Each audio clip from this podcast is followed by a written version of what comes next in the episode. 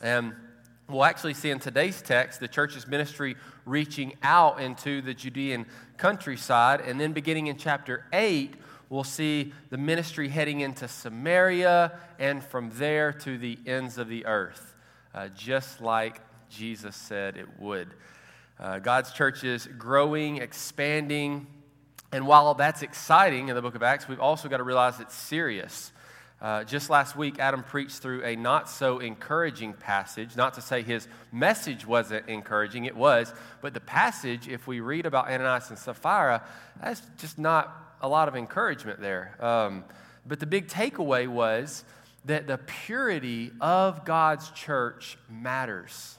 Even as it expands and grows and brings in more people, the purity matters. And what we saw in that text and what we see even to in 2020 is that the purity of God's church is under attack through hypocrisy and lies. The enemy is attacking different individuals, you guys, every day and every week. He's attacking your families. He's attacking the leadership of the church. He's attacking seminaries and uh, institutions, Christian institutions. So we must be vigilant to remain pure. And we know we do this by abiding in Christ. You don't remain pure by focusing on purity, you remain pure by abiding in Christ. Uh, but today, our text where we're at gives us some great encouragement, hopefully, along with some great conviction. And this uh, message today, you'll see I'm really passionate about. Um, we're talking about God's mission moving forward, and, uh, and that gets me excited. So, We've got a whole lot to cover, so let's not waste any more time. Let's jump in. Acts 5, verse 12. Read with me. Now, many signs and wonders were regularly done among the people by the hands of the apostles. And they were all together in Solomon's portico. None of the rest dared join them, but the people held them in high esteem. And more than ever, believers were added to the Lord, multitudes of both men and women, so that they even carried the sick out into the streets and laid them on cots and mats, that as Peter came by, at least his shadow might fall on some of them. The people also gathered from the towns of Jerusalem, around Jerusalem, uh, bringing the sick and those afflicted with unclean spirits, and they were all healed. But the high priest rose up, and all who were with him, that is the party of the Sadducees, were filled with jealousy. They arrested the apostles and put them in public prison. But during the night, an angel of the Lord opened the prison doors and brought them out and said, Go and stand in the temple and speak to the people all the words of this life. And when they heard this, they entered the temple at daybreak and began to teach. Now, when the high priest came and those who were with him, they called together the council, all the senate of the people of Israel, and sent to the prison to have them brought. But when the officers came, they did not find them in prison, so they returned and reported. We found the prison securely locked and the guards standing at the doors, but when we opened them, we found no one inside. Now, when the captain of the temple and the chief priests heard these words, they were greatly perplexed about them, wondering what would this come to. Someone came and told them, Look, the men whom you put in prison are standing in the temple and teaching the people. Then the captain with the officers went and brought them, not by force, for they were afraid of being stoned by the people. And when they had brought them, they set them before the council, and the high priest questioned them, saying, We strictly charged you not to teach in this name. Yet here you have filled Jerusalem with your teaching, and you intend to bring this man's blood upon us. But Peter and the apostles answered, We must obey God rather than men. The God of our fathers raised Jesus, whom you killed by hanging him on a tree. God exalted him at his right hand as leader and savior to give repentance to Israel and forgiveness of sins. We are witnesses to these things. And so is the Holy Spirit, whom God has given to those who obey him. When they heard this, they were enraged and wanted to kill them. But a Pharisee in the council named Gamaliel, a teacher of the law, held in honor by all the people, stood up and gave orders to put the men outside for a little while. And he said to them, Men of Israel, take care what you are about to do with these men, for before the days For before these days, Theudas rose up claiming to be somebody, and a number of men, about 400, joined him. He was killed, and all who followed him were dispersed and came to nothing. After him, Judas the Galilean rose up in the days of the census and drew away some of the people after him. He too perished, and all who followed him were scattered. So, in the present case, I tell you, keep away from these men and let them alone. For if this plan or this undertaking is of man, it will fail. But if it is of God, you will not be able to overthrow them. You might even be found opposing God. So they took his advice, and when they had called in the apostles, they beat them and charged them not to speak in the name of Jesus and let them go. Then they left the presence of the council, rejoicing that they were counted worthy to suffer dishonor for the name. And every day in the temple, from house to house, they did not cease teaching and preaching that the Christ is Jesus. Lord, we need your help this morning. We need your Holy Spirit to give us eyes to see, to change our hearts, to meditate and drink deeply of your word in a way that transforms us. So, would you do that, God, this morning? We pray in Jesus' name. Amen. So, another big chunk of text, another narrative in Acts as we dive in and uh, as we get started, I just want to pose a question to you. And the question is Was Jesus' mission stoppable? Like when the Son of God was born into the world, was it possible that he not complete his task? Is that possible? Could he fail? Answer Burton's got it. No. He could not fail. There was no failing. His father would not allow him to fail. His father would see to it that he succeeded just the way he desired, making Jesus' mission unstoppable. And that's the title of our sermon this morning is Mission Unstoppable if you're taking notes. What we have in the book of Acts, then, is the continuation of the carrying out of Jesus' mission. Jesus' followers are carrying out just what he told them to. And this only makes sense seeing as how they've been given his spirit empowered to do this. And according to Colossians 1:24, filling up what is lacking in Christ's afflictions seeing to it that his life and death and resurrection be told about to the ends of the earth, that many will have life in his name. So, this then leads us to a second question, which is Is the mission that his disciples, his apostles, us, is this mission able to fail? Is this mission able to be stopped? And the answer again is no. No, as long as Jesus' mission remains their mission, as long as his mission remains our mission, the mission is unstoppable. Victory is imminent, defeat is impossible. And this is really good news for us, church. This should encourage us that no matter what happens, our God is working to accomplish his purposes. And that's exactly what we see in the text this morning. We see great power wielded by the apostles. We see harsh persecution against their ministry. We see bold proclamation in the face of danger. We see divine preservation, even among seemingly inescapable defeat. And we see praise in the midst of pain and suffering. That's what we see. In 1996, a movie came out called Mission Impossible. Tom Cruise plays an undercover agent who is given an impossible task.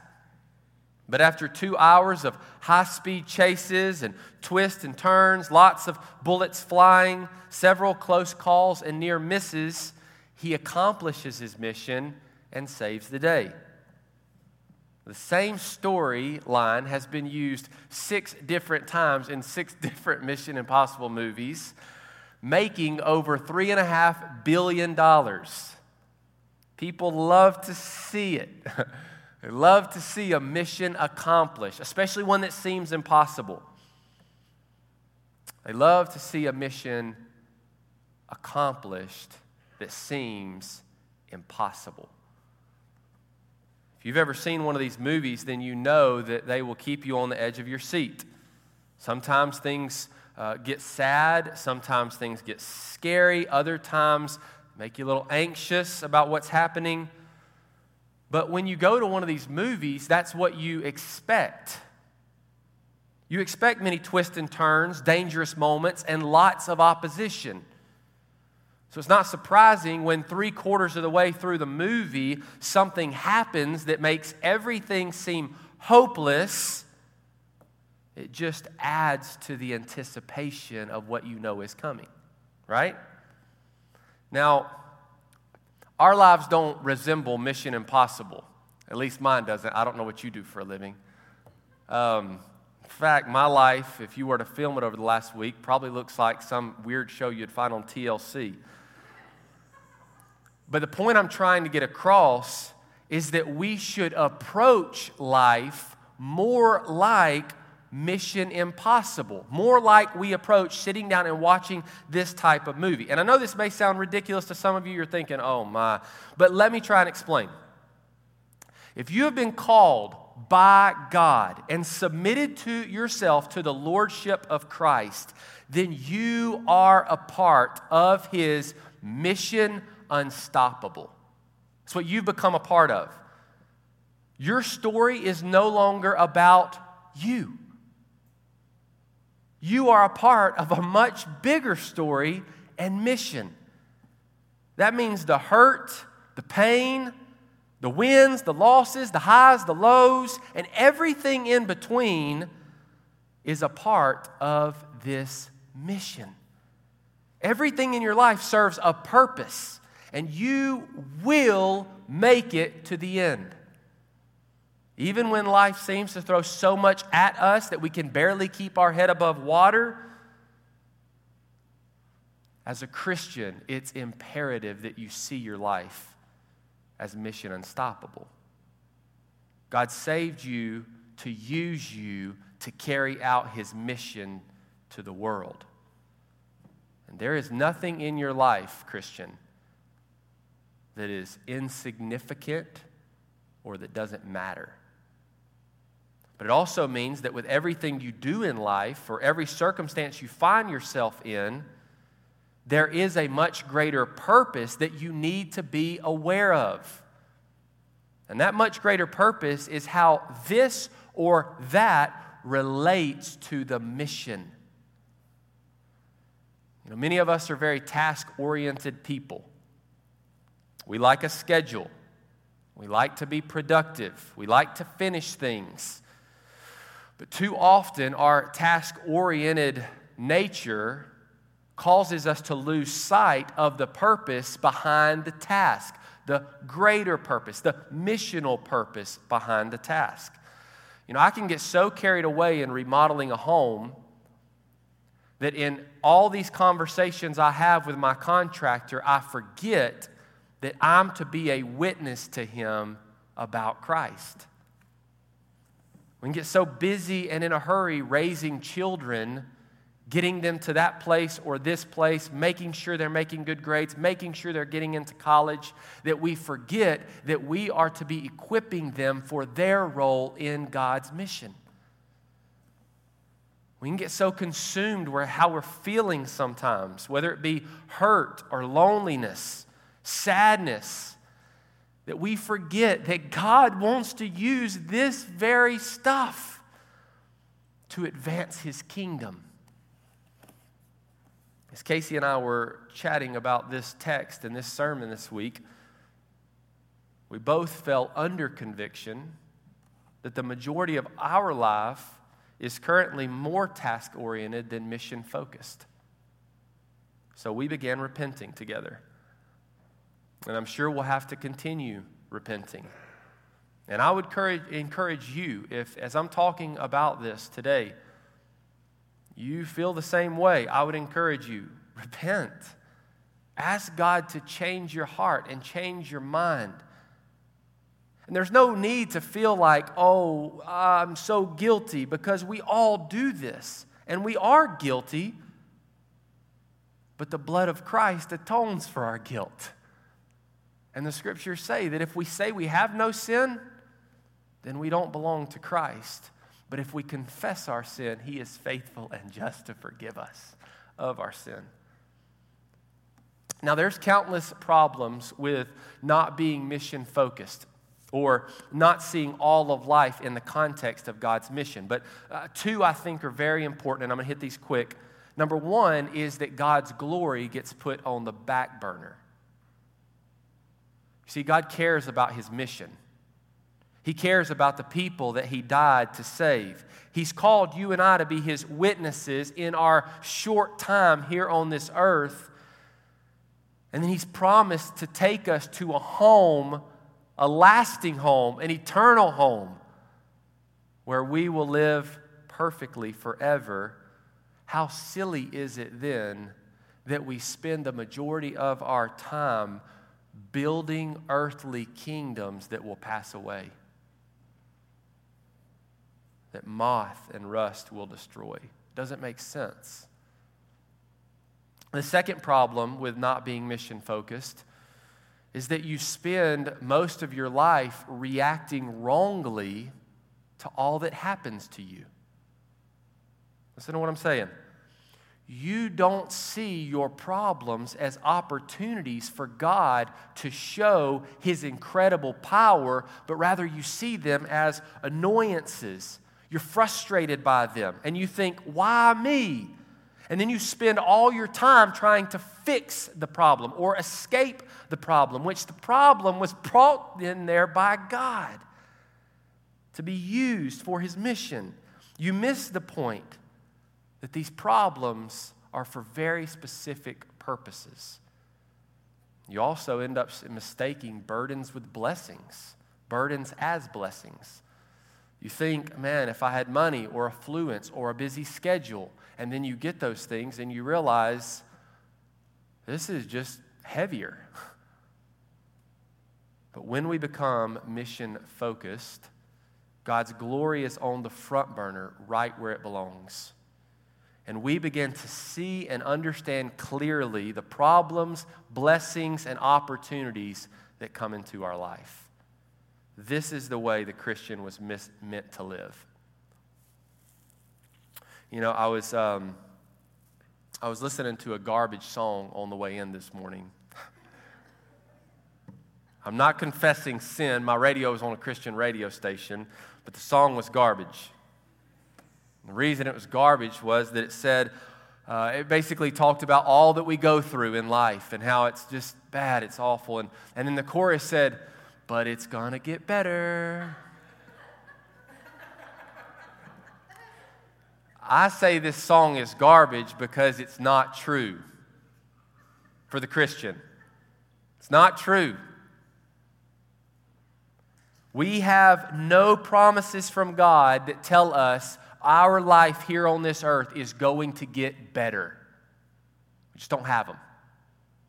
In fact, when Christ called us to himself, he called us to count the cost and take up our cross and be ready to suffer as he suffered following his way is the path less traveled. And our lives may be full of misery for all our days here on this earth. But don't forget the ending. This is mission unstoppable. We will make it to the throne room of heaven, rejoicing and singing forevermore. How great is our God! And on that day, everything will be perfect. No more sorrow, no more pain. Knowing this should drive you to continue in the faith. Continue playing your part in God's mission even through the pain. It should drive you to see all of your life as pertaining to God's mission. not being discouraged by anything, but in everything anticipating how God will use this or that to advance his kingdom.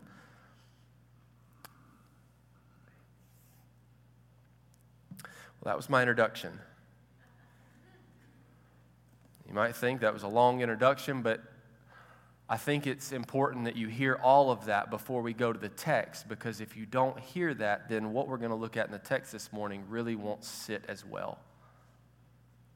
For this morning's message, I want us to quickly walk through the text and observe five aspects of Mission Unstoppable, because that's what we're seeing played out.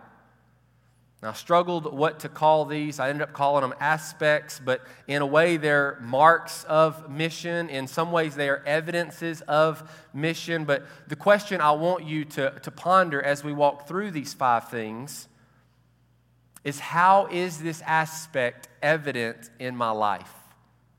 Is it evident in my life? And I want you to be honest. So let's get to them. If you look at your text, verse 12. The first one we see in the text is power. Power is what we see. The apostles had power. Power is the necessary advantage for mission. The apostles had incredible power. The text tells us that everyone held them in high esteem. They were performing many signs and wonders. The text says that everyone was being healed. And all of this power was pointing people to the validity of Jesus as God. This power was coming through his name. But I want to I want to get you thinking for a second. What if there was no power? Like, what if this passage of Scripture actually said, and there the apostles were, kind of odd men, not doing a whole lot, kept to themselves and not much was happening in their ministry. like, that's a little like, okay. But it's convicting because I think about my life sometimes and I don't, I, I don't, I don't get this same deal. And so I want to ask us the question why don't we see this kind of power that the apostles are experiencing and wielding in the mission of God. Why don't we see that kind of power today? More than the debatable question of uh, did the miraculous gifts continue on? I'm not talking about that. I'm asking why are not all ordinary Christians known as people of great spiritual power? Why? Like, I bet you probably know someone in your life who you would consider to have great spiritual power. You know, if there is ever any tragic circumstance, or if I'm ever dealing with something tough, the first person I call is my mom. And that this isn't because I'm a mama's boy. If you know our family, you know that's Tyler, but it's my mom. It's because my mom's prayers are powerful. They're powerful. Now, I know the Lord listens to her. And I'm not saying that he doesn't listen to you, but in my life, time and time again, I've watched my mom cry out to God to do something, and he's done it. He listens to her, and he acts powerfully when she asks him to. So, are you known as a person of great spiritual power? If God has placed his spirit inside of you, Christian, then you have more power in you than in this whole world. And his power will look different in all of us. But we won't experience it if we don't press in and grow in Christ and allow his power to well up in us and be used. We won't be maximally used in his mission. Moving on from power, the second aspect is persecution. Persecution is the context of mission. Does that make sense? If you're going to be on mission, your context is going to be persecution. Now, you might think that persecution is the opposition to mission, and you would be right, but all throughout church history, and especially the book of Acts, what we see is that when persecution comes against the church, the church grows and the church flourishes under persecution. Most of the uh, greatest times of the expansion of the church in history is under times of intense persecution. Even right now, Chinese Christians are multiplying under an oppressive anti Christian regime. Revival is happening in Iran, where being a Christian could cost you your life. But I want you to see the specific persecution in this passage. The apostles' lives were at stake. They had no religious freedoms like we enjoy. They were straight up taken off the streets and thrown into jail because what they were saying didn't jive with the people in charge. Verse 17 tells us that the high priest and all who were with him were what? Filled with jealousy. Now, if we look back at their first run in, back in chapter 3 with the healing of the lame man, uh, there the religious leaders, we read, were greatly annoyed so you see the progression? Greatly annoyed. Now they are uh, uh, filled with jealousy. And then look to verse 33.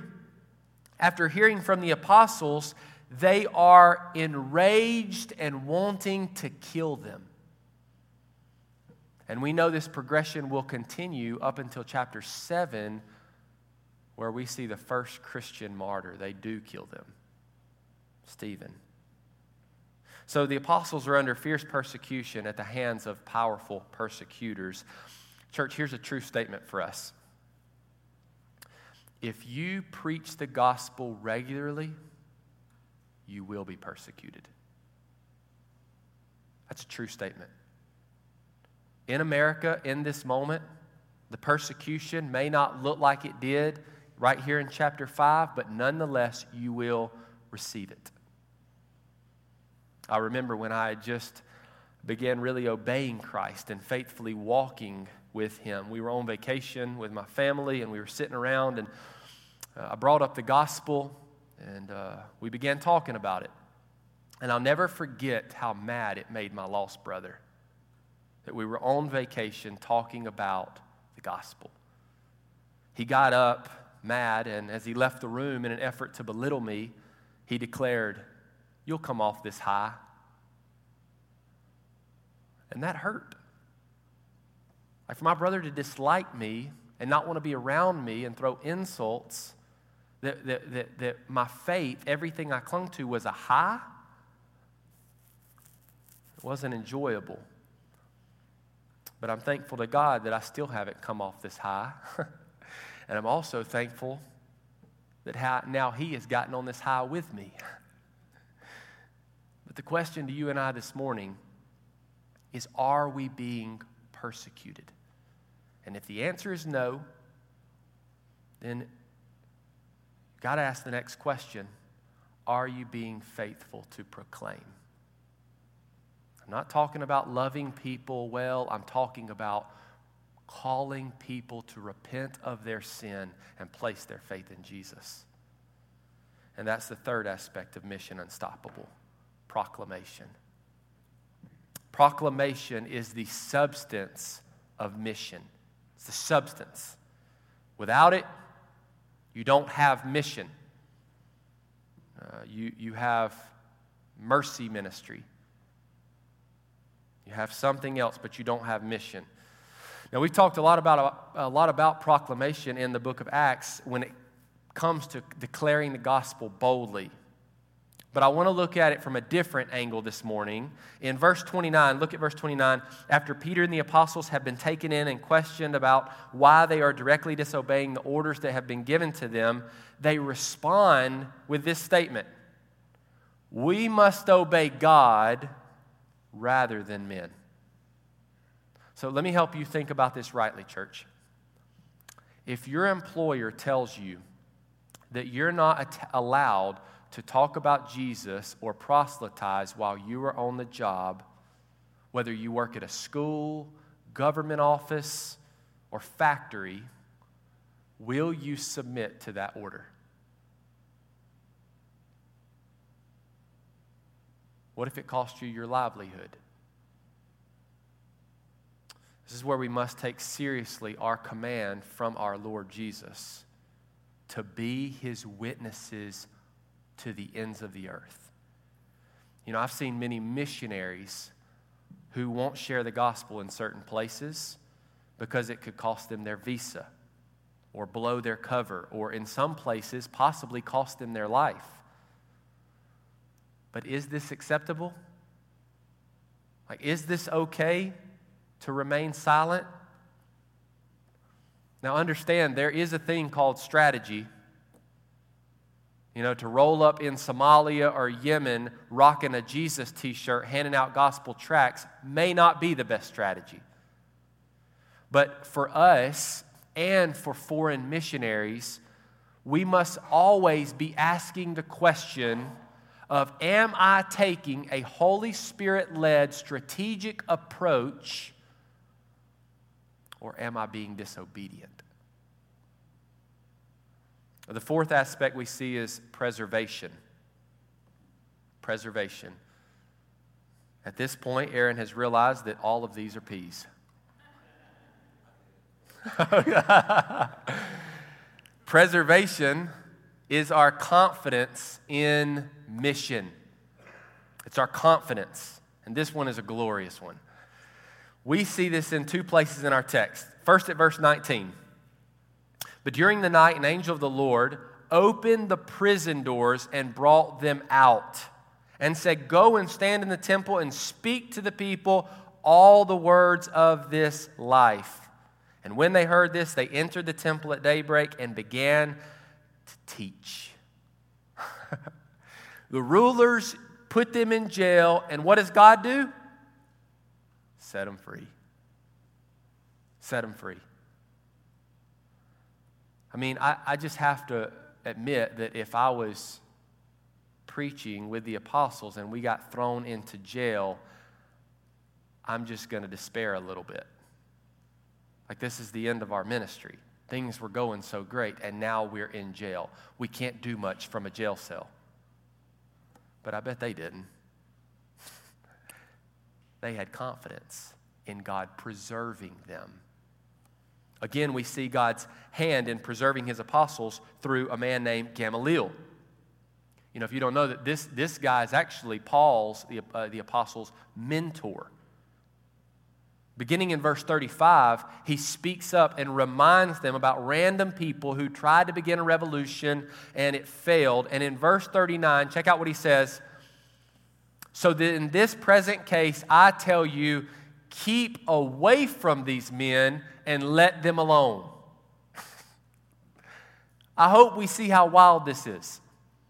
One of the men who is greatly annoyed with the apostles, angry enough that he wants to kill them, speaks up and says, Let's leave them alone. Church, the scriptures say that the king's heart is like streams of water in his hand. He directs them. And that's exactly what we see this morning, right here from Gamaliel. So, going back to our question at the very beginning of this message, could Jesus fail? No. Why not? Because his Father was preserving his life until just the right moment. And that's what we see playing out in the apostles' life. And listen, church, the same is true for you and I. For those who have been adopted and called by his name, we have a guarantee that we will be preserved until He has utilized us as He wants to in His mission. Consider yourself invincible. Some of you think. And this is why I say that, because I don't think we have a tendency to go that route. I think we have a tendency to sit more on self preservation. And you know, self preservation is one of the most dangerous things for your spiritual life. This is a mentality that you must preserve yourself by choosing a career, investing well, playing it safe, not taking risk in life.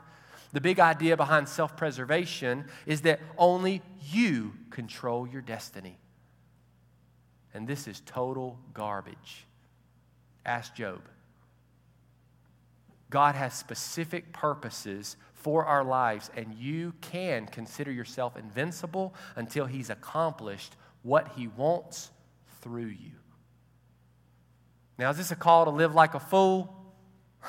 I know some of you older people are thinking, don't tell our young people to act invincible. They already do that. No, it's not a call to act like a fool, but I want you to listen closely to what I'm about to say. It is a call to let the Holy Spirit lead you and have wise counsel in your life to tell you if you're becoming unwise, rather than from the jump set out wisdom borders that you won't ever cross.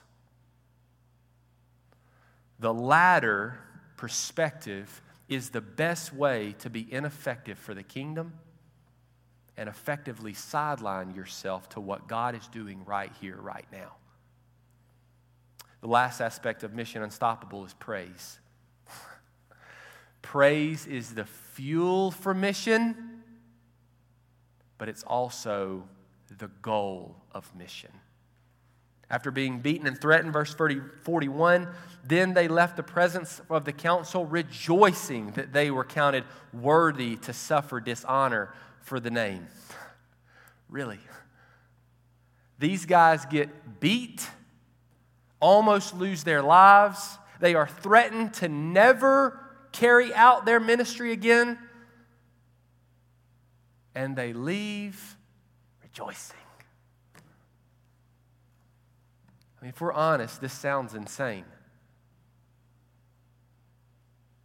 They're rejoicing because they're counted worthy to suffer for the name. This is beyond our perspective in Americanized Christianity. But I truly believe the reason is is because we've forgotten that this is not our home, church. Like we are pilgrims passing through with a very specific mission. Be witnesses for our Lord and Savior, calling all of his lost sheep home until he returns. We are able to rejoice even in our sufferings because our mission, what we've been called to do, is unstoppable. So I want to ask you when is the last time you rejoiced during a moment of suffering? Have you ever rejoiced in suffering? This is what makes us distinctly different from the rest of the world. We know our King has already accomplished everything necessary to save us and bring us home forever. This means that we're able to live with joy in every single circumstance.